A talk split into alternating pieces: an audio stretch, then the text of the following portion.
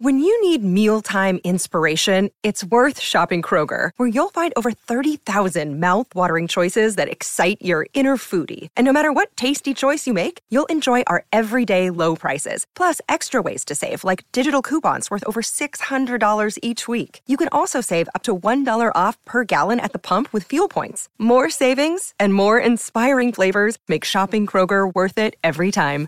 Kroger, fresh for everyone. Fuel restrictions apply. You're, you're, you're, you're, listening to the podcast for all of the news, notes, and breakdowns for your Ohio State Buckeyes. This is Sons of the Shoe with Nick Wilson and Spencer German. Sons of the Shoe is back. Nick Wilson, Spencer German with you for the next little bit here. Good day, everyone. Happy day, Buckeye Nation. Uh, a lot of really good recruiting news coming in. The, the the new coaching staff has hit the ground running, including James Laurinaitis, with a lot more 2025 recruits coming on in. So good news abound for the Buckeyes, and good news for college football. As a real quick reminder, we are a relatively new podcast. Please make sure to follow the show wherever you get your podcasts Apple, Spotify, 923thefan.com, the free Audacy app. We appreciate your patronage. We survive because you pay attention to our podcast and we greatly appreciate that. Don't forget also subscribe to the 923 The Fan YouTube channel. Make sure to leave us your comments in the comment section on the Sons of the Shoe playlist, guys. We eat that up. Uh, if you if you haven't seen it, we do like to interact.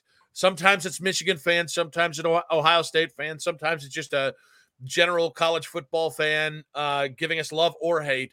So remember, 923 The Fan YouTube channel, comments, subscribe and follow the show wherever you get your podcasts, including Apple, Spotify, and whatever. But uh, not only do we have a big news for the next two years of college football, Spencer, this week is going to be huge for college football at large because this week the uh, conference commissioners plus Notre Dame leadership is meeting in Dallas to start to hash out what what 26 and no 2026 and beyond looks like for the college football playoff. We're going to get to that later in the, the this part of the segment, later in this part of the show, but that looks to be really contentious. What what we do know is that finally after years of quibbling, it is not it's been a certainty that they're going to go to 12 teams in 2024. But now we finally know what it's going to look like is everybody's finally settled on this 5v12 format, which is what they're calling it. That is a slight adjustment from 6v6, where it was the six conference champions and then six at large. Now, in part because the Pac 12 doesn't really exist, now it's going to be five versus seven. Your thoughts on the switch to this? Because really, it's just going to be for the next two years before they probably shake that etch a sketch one more time for the 2026 and beyond seasons all the way through 31 32 yeah and, and when that change comes um you know you're I, I think some of the the formatting of this will stay the same. I, I think part of the the 5v7 format that they they established was that the five highest ranked conference champions are getting in. They get kind of like an auto bid essentially and mm-hmm. the top four seeds will always go to a team teams that won their conference. That'll probably be your major, your four major conferences, if that's what it looks like, um, or your four power fives. But I, I, think that will probably end up staying the same if they expand the field even further, just because um, it like they're clearly trying to prioritize the things that we've we talk ad nauseum about every like these the, Nick like this is basically the conversations we have uh, in early December every year how much does a conference championship matter? How much does strength of schedule matter? How much does out of conference schedule matter? Like they're basically answering all those questions for you by setting it up this way, where they're saying, okay, conference champions, you guys get a little bit of an extra boost because you're playing in a conference. You guys will be guaranteed a a a buy if you're one of the top if you win your conference and you're a top ranked team um, you know, of all the other conference teams that are out there. So um, I think that's that's important context. Um, I'm interested to see what the what decisions kind of loom large in terms of what it looks like moving forward. It sounds like 16 teams. We can talk about whether or not we like that or not. Um, and also, I think this has big implications for just the power structure because by 2028, who knows what the landscape of college football is going to look like in terms of these two mega conferences that are sort of starting to form themselves, the Big Ten and the SEC, and who's maybe joining forces with them in the next three three to four years um, who's who's maybe joining the SEC in the next three to 4 let's, years. Let's not burn all those right in the moment because I do think those are all things that we can get to on this. Yeah, I just think what I I think there actually is some subtle genius to the way they've set this up, and I don't know that this was intentional. But you know, one of the big talking points on moving to 12 teams is it's going to obliterate the conversation on what is important, what isn't important, right? Which is the regular season, which is winning a conference championship. And I actually think like if you if you drop this into buckets, right? The the the the the top 4 conference champions, there's going to be a massive advantage in a 12 team format to having that bye. And then that second group of 4 teams, right? The 5 through 8 they have a built-in advantage here of you want to play to get as high of a seed as you can. You want to do as much politic as you can because those the the five through eight seed are actually going to host the first yeah. round games at their respective schools. And then obviously the nine through 12 is going to be hotly debated because somebody's got to be 13. Mm-hmm. And it's funny that people think that that conversation is going to change I think this I think it's going to be more nationally relevant because now all of a sudden, one, you've got the three buckets like I described. Two, now all of a sudden, like you can't just say, well, if you don't win your conference or if you're not one of the four best conferences, it doesn't matter because you know eh, there's no difference between being the five seed and the 12 seed. That's not true. And and honestly, I think it's going to only open up. I think once you get past probably the top seven, I think, and I, th- I think we saw this year, there were seven teams that could have made the playoffs this year in a four team field. Yeah. You had like legitimate cases.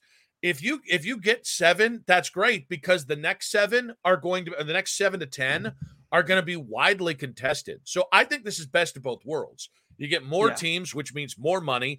Every every kind of bucket that you can drop in incentivizes you different. And I think like I think the conversation is still going to be the conversation. Like, how could this team be 13 and this team oh, be 12? Yeah. How could this team be 12 uh, 10 and this team could be 15? Like, I I think this is everything you want it to be. And it's funny that it's probably only going to be for two years because this looks great. Like I'm I really like the way they've set it up. Uh, the quarterfinals and semifinals are going to rotate between the New Year's Six bowls.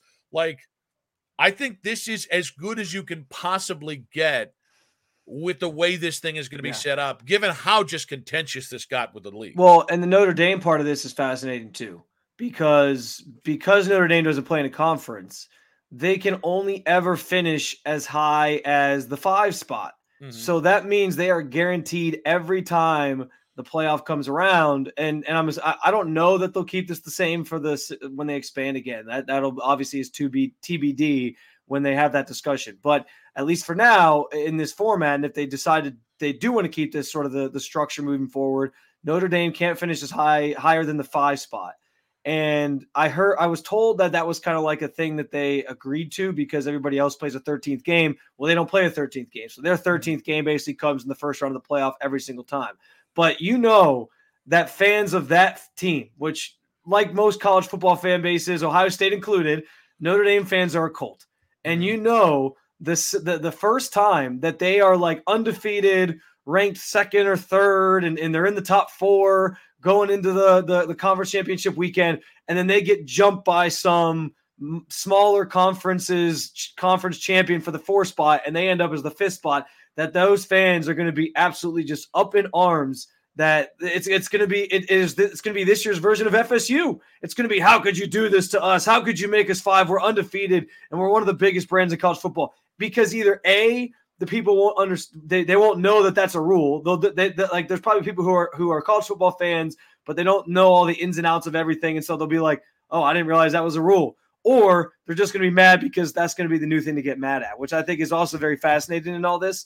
Um, I think too, uh, like there's an interesting conversation to be had here that I think I, that I want to get into with you because as much as Notre Dame is a big brand, um, I'm kind of curious, like what the incentive is for schools now in the Big Ten to schedule a team like Notre Dame who doesn't who who has no ties to your conference or anything like that because and I guess the larger question here is how much is out of conference schedule going to matter moving forward? You t- you talked about it, like how does this change the math on what matters that time of year, and, and when you set the playoff field and all these different things.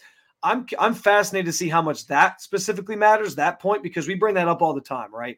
Well, who did Ohio State play? There's a reason Ohio State was number one for a period of time, and they jumped Georgia because they had the best out of conference schedule. They had played Notre Dame, they played some other teams. So that's where Notre Dame kind of comes in the equation here. But for Notre Dame, like, what is the incentive? If, if the point for these teams is I want to have a good strength of schedule, well, with conference realignment, conference expansion, the idea is that Ohio State, for example, is going to be playing USC more often. They're going to be playing Oregon more often. So their their in conference schedule is actually going to end up being tougher then they're out of conference schedule and they don't want to accumulate a whole or risk accumulating a bunch of losses and costing themselves a playoff spot or costing themselves the conference because they want that that one seed. They they want they want the first round bye in the playoff.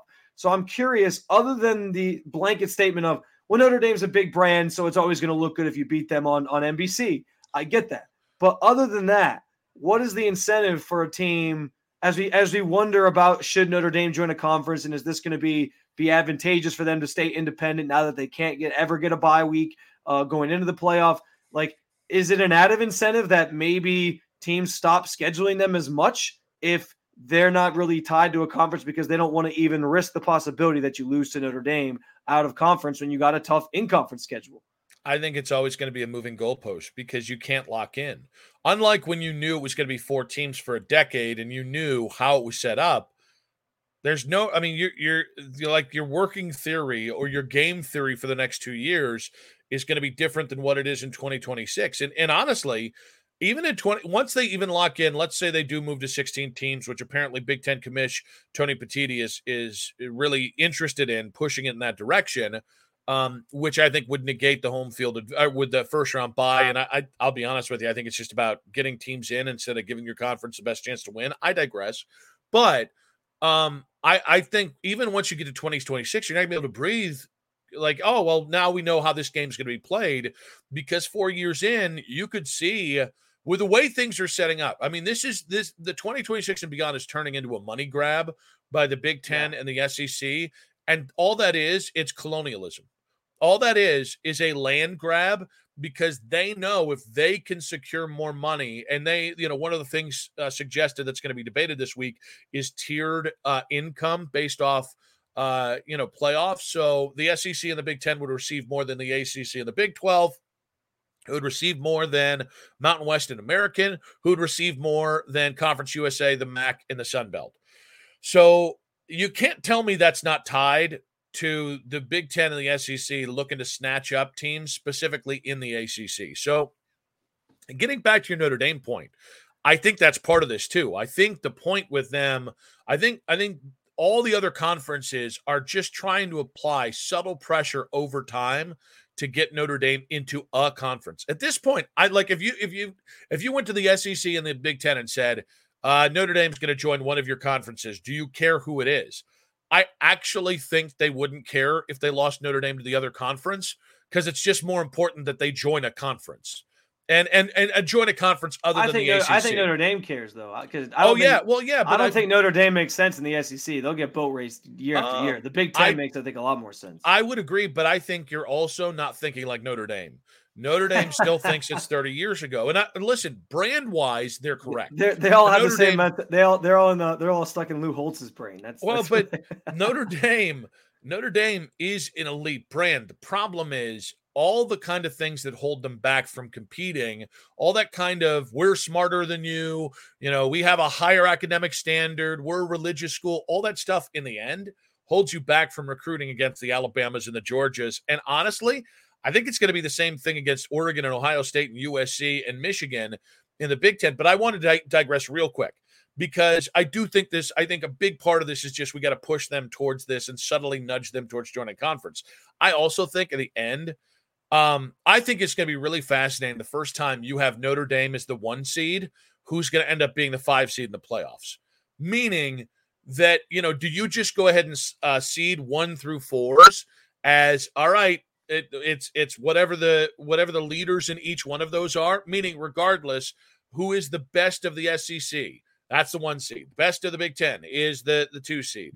Or do you just have them ranked within the top 15, top 20, understanding that when it all comes down, they're going to be the one through four seed? Because I think that's really interesting. Like, that's where you are going to get some contention. If Notre Dame's the true number one seed, but ends up having to be the number five seed, I think that's the kind of situation and scenario that could piss them off enough where they say, "Well, we're, we're we got to play by these rules because we're being unfairly punished." The downside, because yeah. I want to give you a chance to get to that, the downside is I actually think Notre Dame hosting a playoff game might be exactly what they want. Like that's the push and pull. You could be the number one seed in the country. You're undefeated. You they always have a tough schedule because they play everything's out of conference. You could be the, the rightful number one seed and have to go host a playoff game and play that extra playoff game as a five seed versus that five seeds at home. And you can't tell me that that that isn't going to add to some of that prestige of well you got to go through notre dame you got to you got to come through south bend whether it's the five six seven eight seed you, see what i'm saying yeah no I, I i thought about that too just in regards to maybe they don't care about hosting an extra game in the playoff because they knew it was going to be a first round matchup that's at their place. And so there's some incentive to that. Uh, you get your crowd on your side. It's probably going to be like a lesser team coming in that you should be able to beat. But you also got to think like it's another game in the playoff on this sort of long journey to a championship that you got to play that maybe an Ohio State doesn't. And if you get a guy hurt, like that could derail your chances of beating a team like that. So there's some other factors there. But um, yeah, I mean, I, I think that um, that I, I, think you're right in that there's sort of some subtle urges to get Notre Dame into a conference.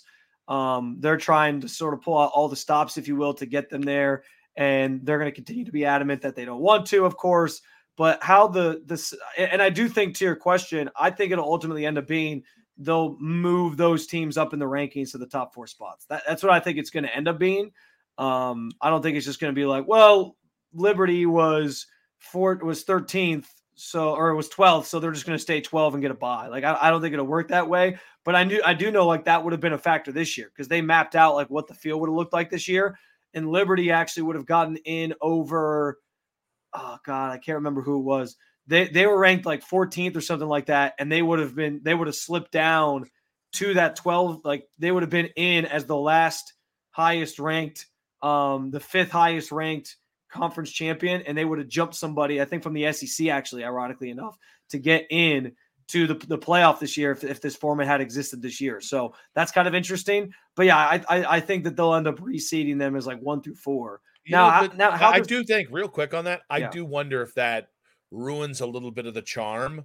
Like may, maybe the charm in the playoff selection show, which there's great drama and theater to the 14 playoff selection show.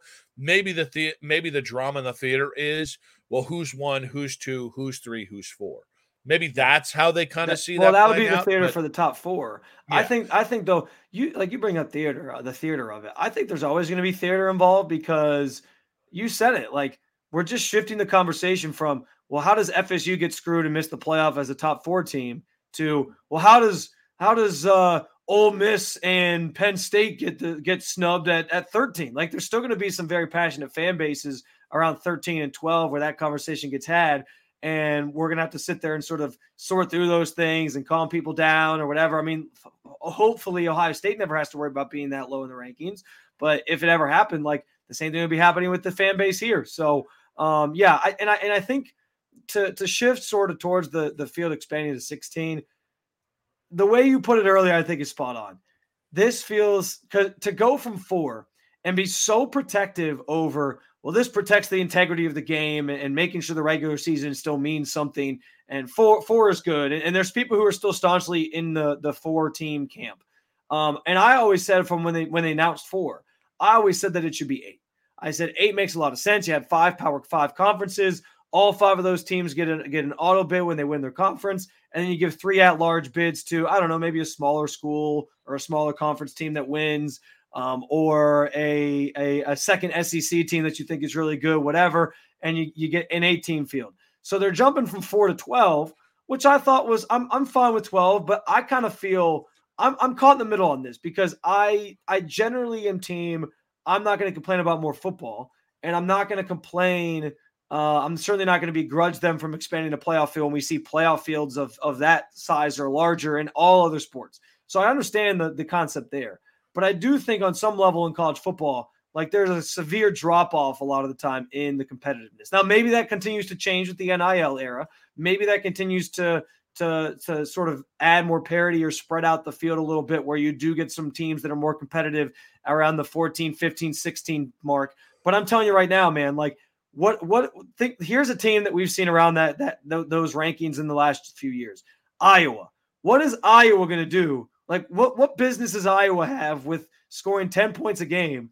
What business do they have being in the playoff in the first round against a one a number 1 seed Georgia that like like I, I and this is where I I sound like the the old um old man yelling at cloud guy who's like, oh, this playoff expansion is bad for college football. I'm not trying to be that because I'm totally on board with it going to 12. I, I think it's a great thing for the sport, but I do think there's almost like a drop off or a a a, a, um a, a breaking point, if you will, where it, it it's it's more so just about okay, we're just going to do more games because it's more money for us, and less about like the competitiveness of the games. I think you can still get some decently competitive games, especially if you get to like SEC teams, like say it's Ole Miss and Georgia as a as a first round or as like a second round matchup or something like that. Like, yeah, I think that'd be great.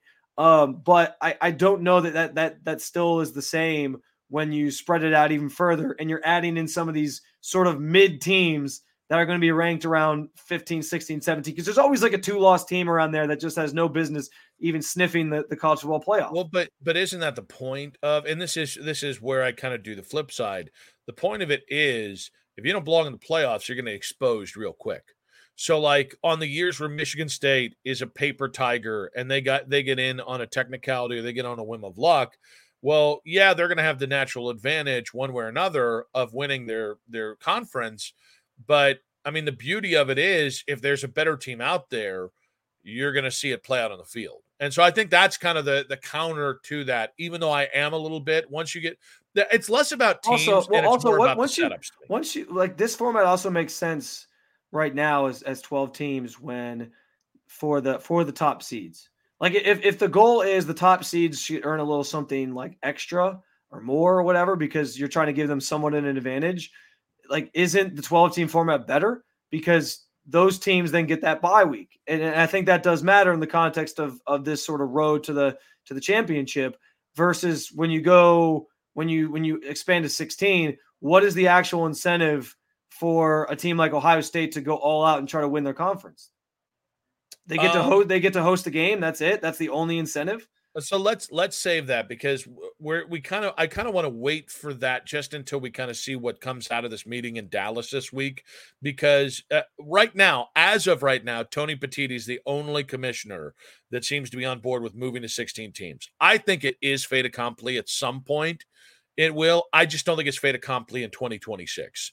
But the other things we, we mentioned tiered revenue dis- distribution, um, the slate being wiped clean in 2026. So everything we've talked about for 24 and 25 probably won't matter at all for 2026.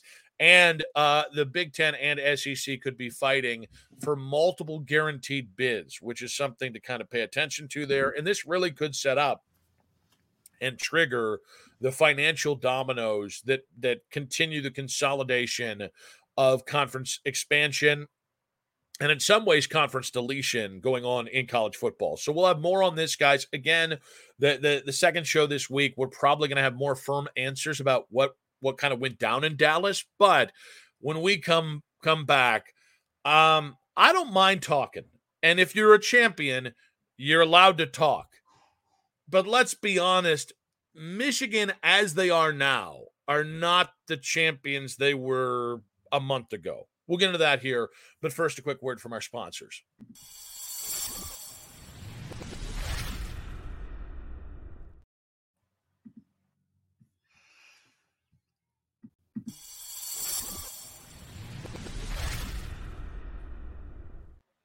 Hey guys, we are back. The show is back. And I got to be honest with you. We're not used to talking the rivalry here in February, on February 21st, 22nd, 23rd, 25th, whatever. Uh, because right now is the, the, time where, well, well, but the, but, but the rivalry's a little dormant this time of year. It kind of moves over to basketball. Don't pay attention to Michigan or Ohio State basketball this year. Nobody is, and least of all the actual uh, programs themselves. Hey, but hey, don't don't sell the Buckeyes short. They did just get the maybe the biggest upset win of the of the college basketball season and beating Purdue. Don't roll your eyes. They did. No, that was a I'm huge win. It. I'm not. I'm not saying yeah, it means anything. Let, let me for, ask you. I'm not saying it means they're going to make the tournament. Did you did you care about Ohio State before Chris Holtmann ended up running this thing into the ground this year in the last year? Because I got to be honest with you, I didn't realize there were so many Ohio State basketball fans until uh, there uh, these Ohio State fans who never talk about Ohio State men's basketball come out of the woodworks when the program goes in the dumper. Like when it's like the middle of the road, when it's like a when they're like the seventh seed, that's cool for Ohio State fans. When they're bottom of the top, this isn't a, a this is not the Ohio State basketball I grew up with. Like, well, I grew up with Randy Ayers, dog. All right, I grew up with Jim O'Brien. Like I grew up with like once every five years, you have a cold day in the sun, and everyone's like, "Oh, it's great to be a Buckeye fan." It's it's absolutely fraudulent. I'm not saying every person who claims to be an Ohio State men's basketball fan is fraudulent. I'm just saying there are a lot of bandwagon weirdos. Oh yeah, they who love to back. hop on, who love to hop on when they're at their absolute best, then don't pay attention to them when it's you know the seventh seed, the eighth seed, the ninth seed, the Big Ten, only to come back ferociously when the program's one of the three worst, four worst in the Big Ten. I just think that's very funny, and I just want to be very honest about this. But we also have to talk about uh, Sherrone Moore's comments here, and I'll be honest with you, if Jim Harbaugh made this same uh, comment, I, I don't think I'd care as much, but uh, Gus Johnson on Saturday night asked Sherrone Moore about Ohio State's recruiting prowess.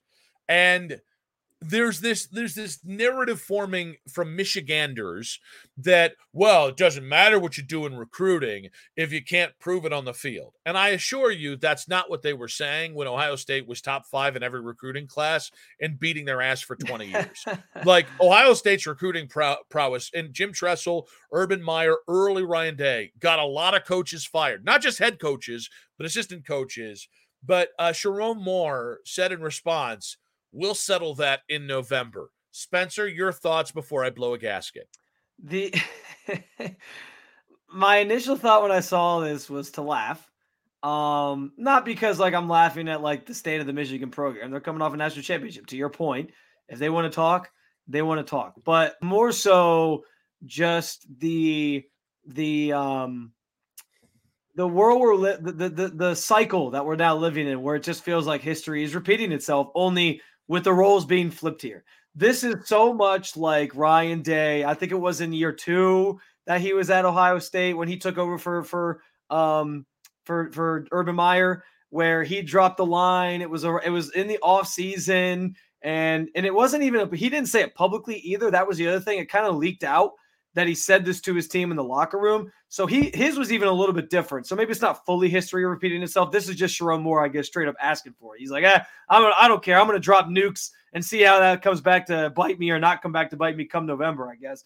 But the difference in that situation was it was a private thing that Ryan Day said that leaked out of the locker room that he apparently told his guys, oh well, because because you know Jim Harbaugh had some things to say and so his response was, "Well, we're going to drop 100 on them this year. We might drop 100 on them this year." And that became this big deal. And then Michigan fans used that against them when they finally beat them. They were like, "Oh, I guess you didn't drop 100 on us." Blah blah blah blah blah. And it was this whole thing. And so they got the last laugh in that instance.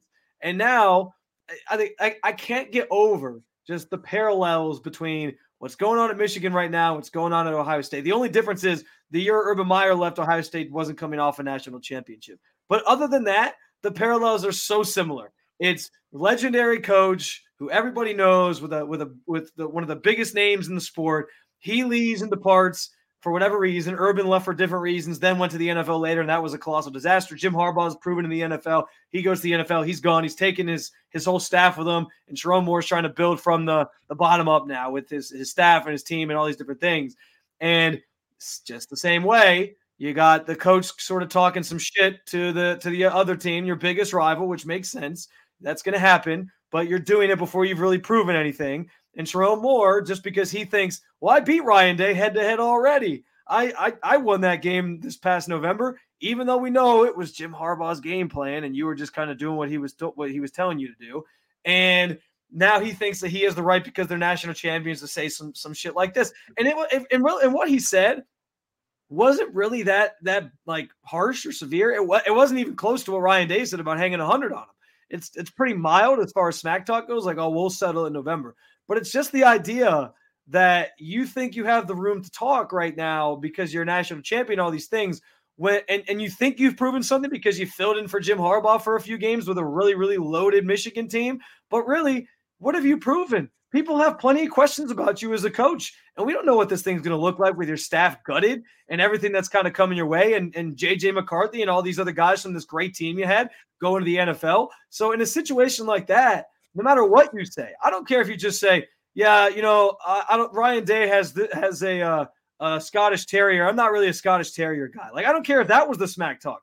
It's like, why say anything? Why give Ohio State any sort of bulletin board material in a year where they loaded up their team and their main goal, their number one goal, like a heat-seeking missile, is we're gonna beat your ass next fall. I get it. It's kind of the it, it makes the rivalry more fun. And, uh, and Michigan's talking from a place where they kind of have the right to do so. But it just didn't. It doesn't make sense for me as a new fresh coach who's taking over a program that now has some expectations to say anything of the sort. Just keep it keep it very Kevin Stefanski like. So I will say, I think Sherrone Moore is going to be good for this rivalry because much like Jim Harbaugh, is he going to cry if he loses? He likes to talk. He does. He really loves to talk. He loves to chirp, and I think that's going to be a lot of fun. It's probably going to increase the hatred between Ohio State and Michigan, which I love. That being said, my issue is I don't think Sherrone Moore realizes the target on his back because Sherrone Moore's like, well, I've got it made. We're coming off an Natty title. We, I'm a Michigan man. All right, like I was the guy that won four of the games, four of the six games Jim was suspended for. You know, so yeah, sure. Uh, all these guys got fired. Or sorry, all these coaches went off to the NFL. Yeah, sure, I'm replacing most of this roster, but they're going to have patience with me. And that doesn't happen at Michigan. It doesn't happen at Ohio State. Like you you mentioned how quickly things turn. It went from people, I mean, circling the wagons around Ryan Day, say, I'm going to hang a hundred on them in a private conversation that was leaked to the media. It was it was that. It went from that to fire this clown after two losses. That's when the fire Ryan Day stuff started, right? And then obviously he Some went and damn near once, beat but... damn near beat Georgia. But like I think Sherrone Moore's in a much worse situation than than Ryan because yeah, there's a program built there, but like your Ryan Day can have a bad recruiting cycle because of how they use the portal and because well, as long as you hit on two of your other recruiting classes, it's fine. Michigan, it's a steady flow of talent that needs to be coming in those doors. You can't have it. And I think, you know, like I said, I don't think Sherrone realizes the target that is on his back. And it's not from Ohio State. It's not from Oregon. It's not from uh, Michigan State. No, it's from Michigan men. We've seen how they treat their own.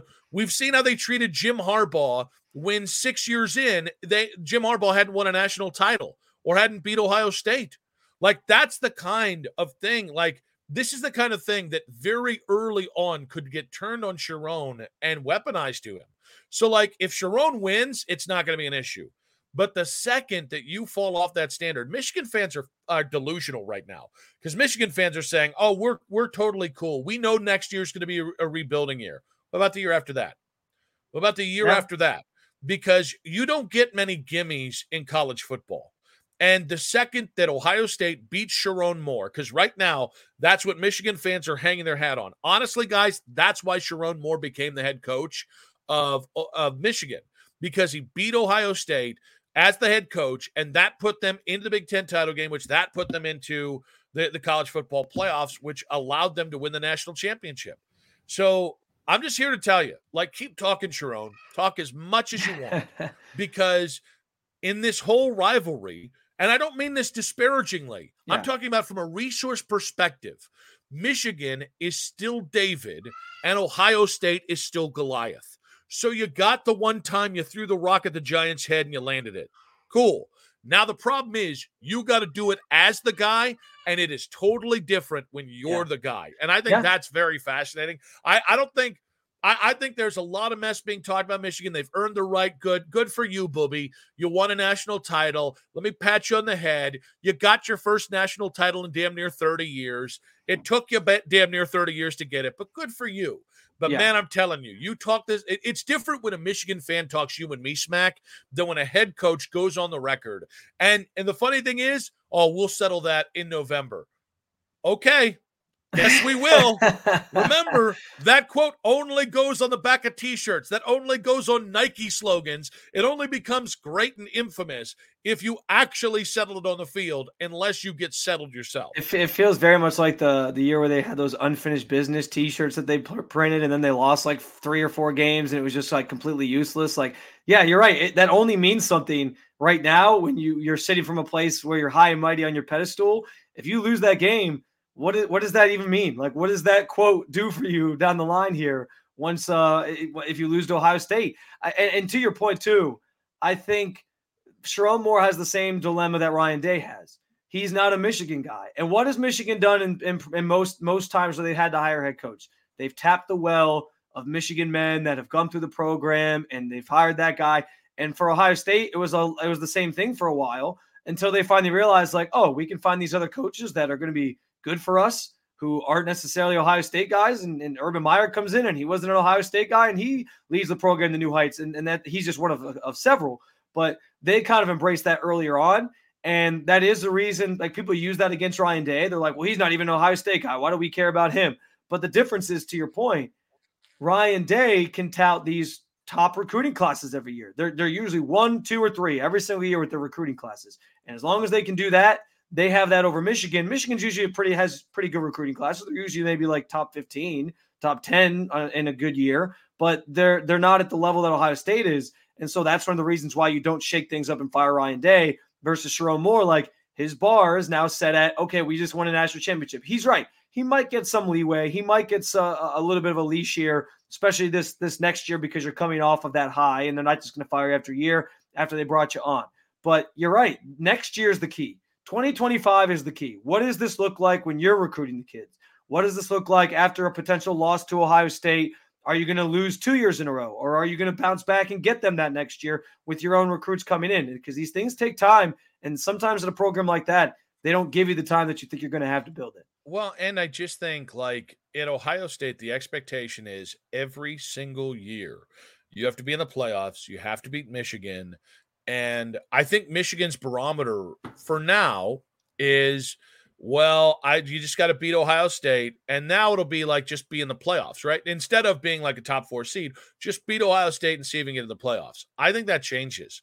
I think the farther you get away from a championship, um, I think the more ravenous your fans get to be, especially if Ohio State won next year it puts the the onus and the pressure right back on Michigan. Yeah. And so I'll be honest with you, I I think it's I think it's I thought it was tough to win at Ohio State as a first-time head coach with Ryan Day. And we've seen some of that bear fruit with his relationship in the the Michigan Ohio State rivalry. I also think it's even harder to be a first-time head coach at Michigan. And it doesn't mean it won't work. I mean, Lloyd Carr did it right? Like uh, uh, uh did it. First time head coaches at those spots. But here's the thing about that. Um, this is a new era. And I just I think there's going to be a lot of buyer's remorse for Sherrone very early on. And I don't think they helped him by not running a legitimate search. Their search was, uh, Jim, is he going to the NFL? Okay, cool. Sherrone, you're the head well, coach. And it doesn't mean he doesn't earn. It's not about yeah. deserving because every, there's 10 guys that deserve any job on it. Luke Fickell's deserved the job 10 times over now, right? And he hasn't gotten it yet. So Mike Vrabel was a guy who had a realistic chance. Like Mike Vrabel could have been one of those guys that 2018, 2019 window, if he didn't get the Tennessee job, could have been the guy to replace Urban. So yeah. I just think you look at this and I'm like, I think you're going to get to a point next year that if let's say you're a eight win team and you lose to Ohio State and you're not in the playoffs, I think you're going to see the buyer's remorse right there. People saying, "Well, Yeah. well, maybe we should have run a more robust search." Like, look at what Alabama did with Kalen DeBoer, a guy who had no ties to that school. Now, that doesn't mean that's the right way, but I'm just saying this is how people, this is how we think as fans and Yeah. media when all of a sudden you get that first taste of maybe not meeting the expectations. I, I don't uh, real quick here before we take a break. I'll, the only thing I'll say is that's the one thing I don't necessarily blame blame Michigan fully for is not running a full search this time around. Because to your point, theoretically, you're Michigan. Like you could go run a search and pluck any of these coaches from any of these schools, give them a job, and you know it's it's that other school's problem that they have to figure out what they do. Because so I don't necessarily want to use the excuse of like, well, it was really late in the process, so you don't want to go take a coach and find someone. But I, But I it do was think an that emotional decision. It Yeah. was an Well- emotional well, decision but- based in the afterglow. You but- don't listen. You don't. You don't make decisions in the post nut clarity phase of life. You just don't do it. yeah, no, All right. I, you I- have, you have to give yourself time. Uh, yeah, I gotta I gotta recoup before round two. Yeah, exactly. Um, well, but that too that, that might be what they're doing though. They're like, yeah, let's just sit for a beat and then we'll we'll we'll assess the situation next year before. So anyway, um, Let's have no. a cigarette and let's think about how great the cigarette was. is Sherrone is, is Yeah. Moore. No, Like, I, honestly, no. Think about it. You don't engage post coital. You you don't you don't lay there it both sweaty and all glistening and, and satisfied, then go, you know, we should get married. No, you let it breathe. All right.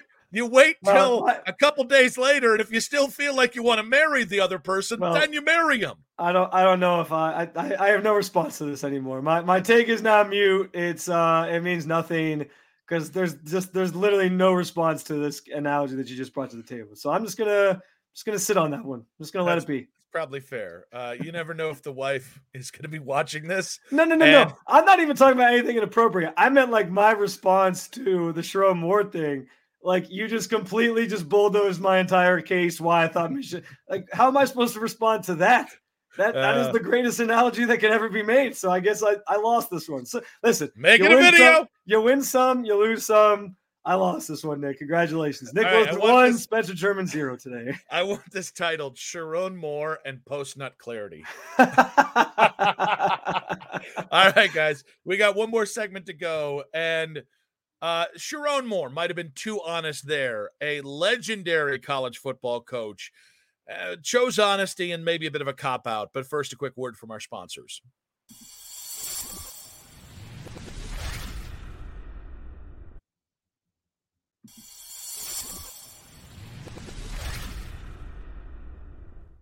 Well, how the hell do we follow that up? By asking the very simple question Sherrone Moore, uh, we'll settle it on the field in November, uh, or we'll settle it in November.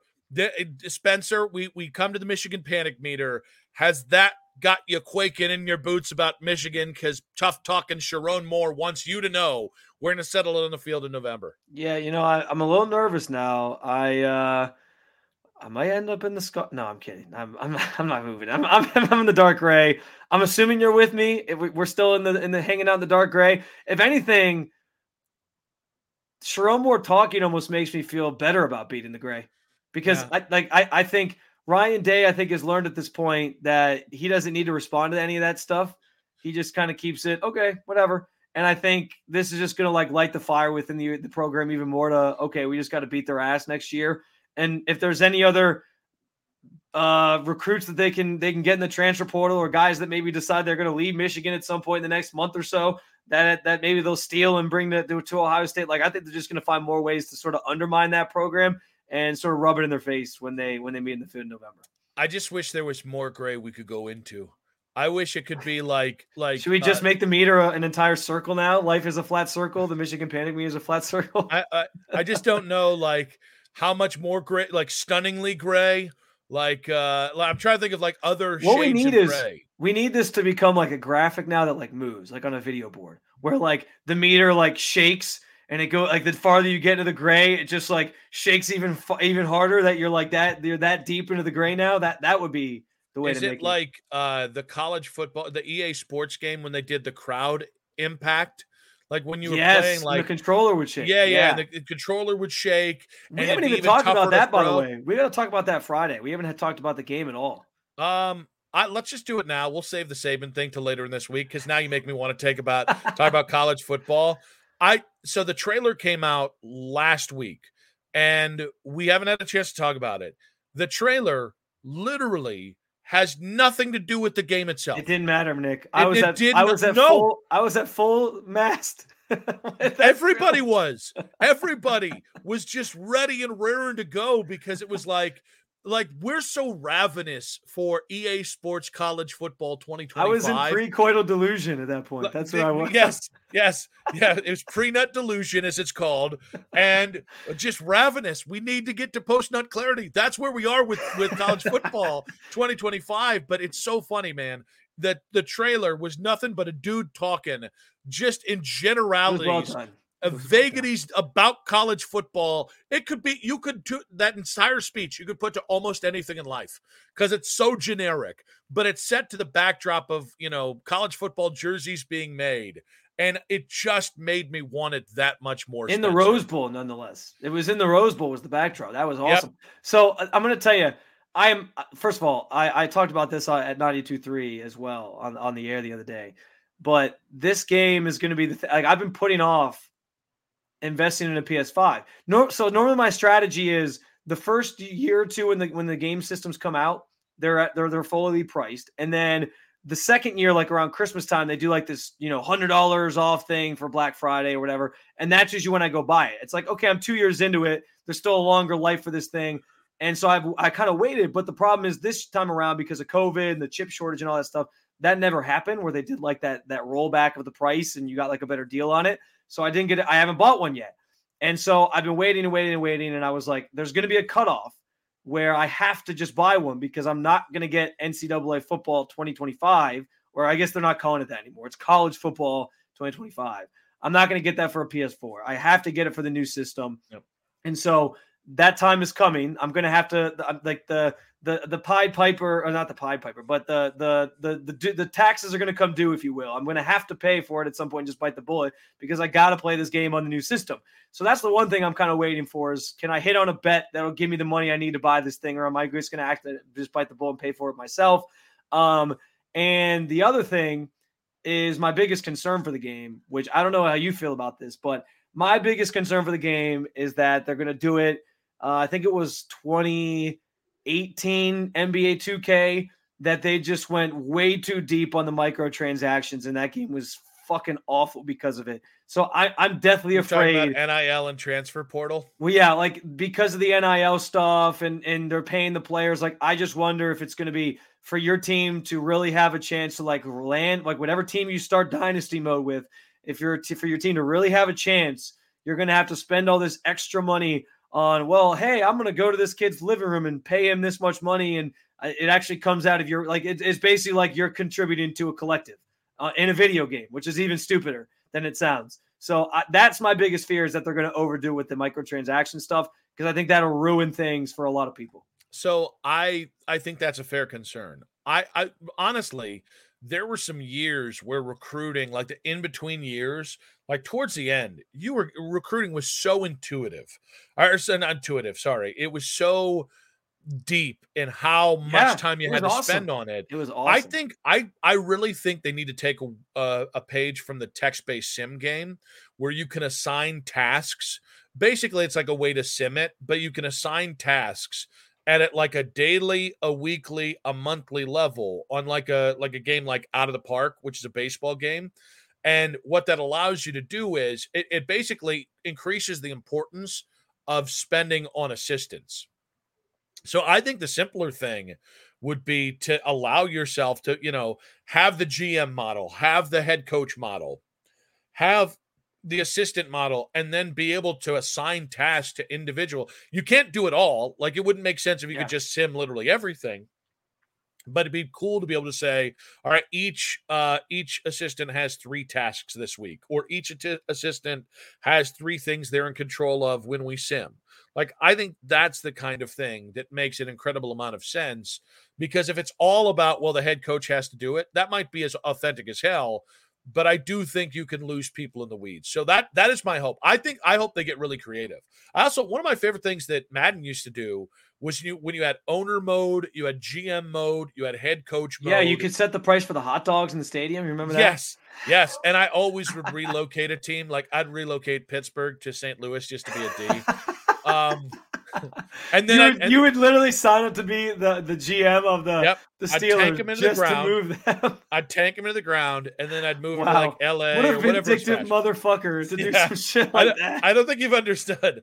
I I'm that guy. Okay, I like my when I sports hate. I don't sports hate often because I try and I, I want to be as much of a sports fan of people as I can be. But if you land on the wrong side of me, I'm Hungarian. There's no going back. And honestly, I used to do it. uh, We I wouldn't do this to to Michigan, but like wh- when I would realign conferences, when they allowed conference realignment, I'd move Michigan to like the the MAC, and then I'd move like Bowling Green up. Like I'd do stuff Oh like that. God. And so like my friends would log on and play with me, like, what the hell are you doing? And I'm like, uh, vengeance, don't worry about it. but no, I mean, I, you. I'm so glad you mentioned the thing about ah, now I got to, I actually got to get a PS5 because I'm right there with you. Like, this is the game. Like, it's Yeah. this, or if they actually did a Call of Duty that was about you. about like The I like World War II, which I thought was my favorite one. World at War. I think oh yeah, your favorite war? Yeah. Yeah, like yeah, Yeah, I'm well, a big World War II guy. You know. I just well, I, give me Civil War, although that'd be a little messed up. But the point is, now Well, we're we going might be headed for another one of those. It we're going in the wrong so direction. knows? All right. Um, think post nut clarity. We got to get to it. Um, but no, I do think like I think this is this game or like a really great Call of Duty game that wasn't just whatever the crap they're doing now are the the two games if uh, that could really or like honestly a a, a Major League Baseball game that was more fun. MLB the I- show is good though. I love MLB the show. I think but, but to me, it's like Madden. It's like yeah, okay, Yeah. I mean, I've it's, it's, this. it's, it's similar year to year. Yeah. Yeah. The only thing I'll say, uh, since we're naming games now, it's it's it's college football Uh-huh. 2025, and for me, it's probably a, a Red Dead Redemption 3. That game is probably we've we've gone off like this has nothing to do with with Ohio State football whatsoever. This episode of Sons of the Shoot here at the, as close it out. I but think they pick it up. I think, I think that Red Dead Redemption 3 is or Red Dead Redemption 2 is like the best open world game ever created. That game is freaking fantastic.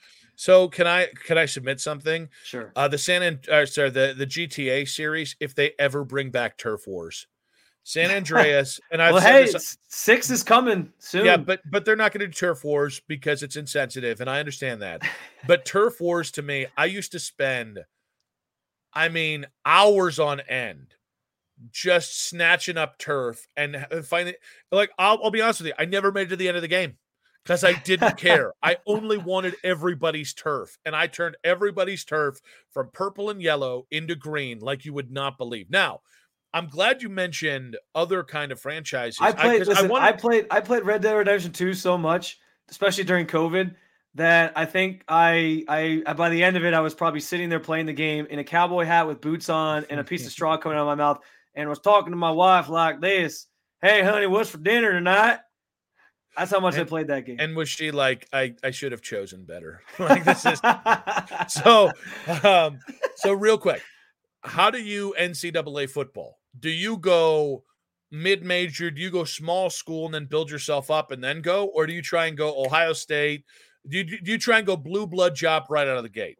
So, um, I usually start with like doing the blue blood thing of which is like my favorite team, which would obviously be Ohio State. So I, I'll I'll probably start one that's with Ohio State, and because I I I think like you you have the ties to your own team, but then I think once you play at least like one year of that season and you get like your championship and all this different stuff, then I think I I revert to like okay, I now I'm going to start at like a small school and see if I can work my way maybe to maybe back to Ohio State, but like work my way up in the way that like you know other other people have like done and and I, that that is a fun way to do it. I think I usually start with just choose my favorite team and do it, and then I kind of go from there. But I, I kind of like the idea of especially now we haven't had this game since 14, and the idea, or I guess what that would have been 13 going into 14.